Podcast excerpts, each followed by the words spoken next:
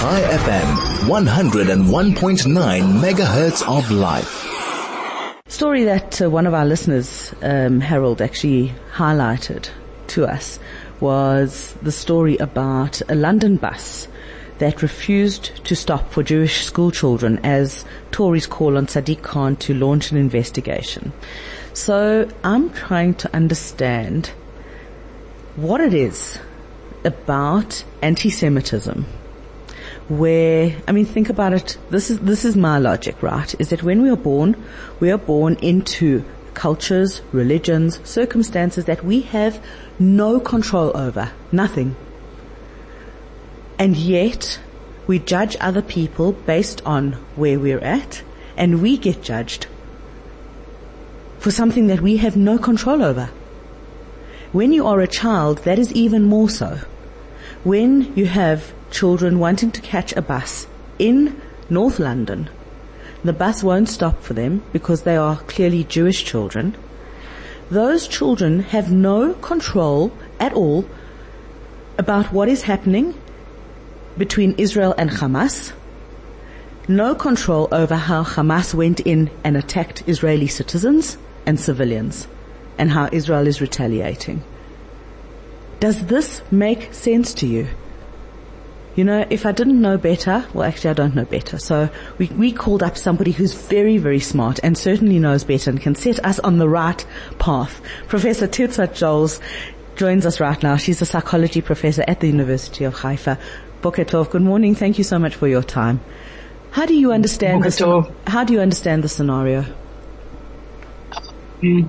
No, we can't understand this kind of behavior. It's not just uh, being anti-Semitic; it's also to be racist. Uh, I can tell you uh, about something you said that actually we know that uh, children uh, earn, in a way, racism from a very young age. From the age of two years old, you can see a tendency to racism at children, uh, and it's influenced by the surrounding they are living in. So if we are living in a surrounding that is racist or anti-Semitic, so they will gain this uh, opinion as, as we said, uh, in very early uh, stage. We can see uh, when you're giving uh, uh, two different uh, skin dolls to to children at the age of two and a half, three, uh, Uh, and if they are coming from a place that uh, um, uh, giving them the message that it's not uh, uh, right to be black or to be white, they will choose the, the non-ethnic, the ethnic dolls that is belonging to their ethnic, and you will see even their racism started emerge. So um, this is part of something that we must know because in very early stage children are exposed to racism, and education must take it in, in consideration. As to what happened in London, I actually I was devastated. I I learned it from you. I didn't know it. It was not in the news in Israel. So um, this is actually pure violence. We have to understand that children when they are confronting racism or anti-Semitic uh, uh, approach, they're actually uh, uh, uh, it's actually equivalent to abuse and violence. This is the feeling. It's uh, it's it's it's it's nothing else but that. So when a bus driver is reacting to a child just because he's a Jewish and not stopping at the bus station, this child in the moment feels abuse and it is something that will take him for life. Because just upon being a Jewish, he feels that the surrounding, and, and, as I understand, no one stand and say no. The, the, the people at the bus was approach, uh, uh, giving a good feedback to the driver that he didn't stop. So I, I'm just trying to imagine this 13 years old little girl, what could she feels in that moment, except that the world is not a secure place for her, that people can attack her or not stop at the bus, but this is attack. We have to understand that when you are not stopping a bus for a child cause Jewish, the feeling is someone is attacking me, something, someone is violent against me, and in this moment, this surrounding stop to be secure.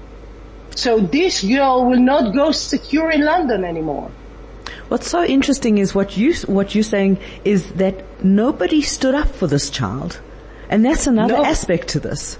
Is how many people It's you know not- when, one looks at you know the 19 the 19 the late 1930s during the Holocaust, um, the 19 the 1940s the early 1940s, you know the people who stood up against the hatred against the violence against Jews um, in the Holocaust today we honor them, we call them righteous amongst the nations because it was so rare. Right? So how do we embolden people when we live in a world where it's politically incorrect to say, you know, this is right and this is wrong? Everything is different degrees of right and different degrees of wrong. How do we Wow. reset ourselves so that we can see clearly this is right and this is wrong? Yeah, I, uh, I wish I could, uh, you know, answer you in a way that I, I think if I had a good answer, I probably gain a Nobel Prize uh, for that. It would have stopped kind of wars. Uh, first, I do think it's early childhood education. It's something that needed to be started very early. Second, I think sometimes I'm saying to people that are opposing my attitude, think about your child whether you would have want your child will go through this kind of experience. So then you are opening another, you know, another window in the mind to, to start and look at the other. Because when there is haters, it's coming from fear, from the difference, and people are not looking at the other. Okay? Let's see, let's say, you know, this is uh, what, uh, happened in London, but you mentioned the, the, the, the uh, Hamas attack. Uh, it took two months till the world will recognize the word their very hard crime against women and just now, the last few days, we hear uh, uh, what devastating things were, were happening to women. I will not say the hard words because I guess it's a family time and children are also listening. So, um, uh, just now, people are waking up. Yeah. And and when we wanted people to wake up in London, when it will be too late and someone will do something to their children just because they are uh, Jewish, because it is inviting violence in, in, in different degrees, not just not stopping the bus. What I find so, So- interesting is that even going back um, to the Egyptians, there are different nations who have always come for the babies of the Jews and the children of the Jews, and Yeah. it's, it's a consistent thread. And maybe that is how we identify our enemies. Yeah, it's a, Maybe, yeah. I, I think I think sometimes uh, uh, we have to understand. Uh, sadly, I say to you, sadly, that there will be period in history that Jewish people will be uh, suffering from anti-Semitic, uh, racist opinion. Uh, we have to be humble, uh, and and maybe it will help us uh, to go through this uh, period.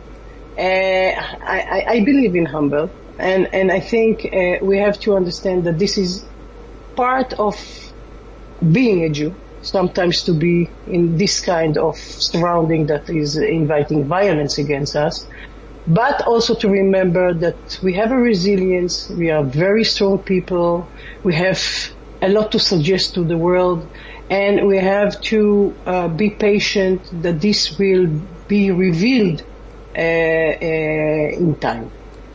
Professor Tirtsa Joels, I wish you a Chag Chanukah Sameach, a Shabbat Shalom, Thank and I thank you so much To for you your too. time and your expertise that you've shared with us this morning. Um, Professor Joels is a psychology professor at the University of Haifa.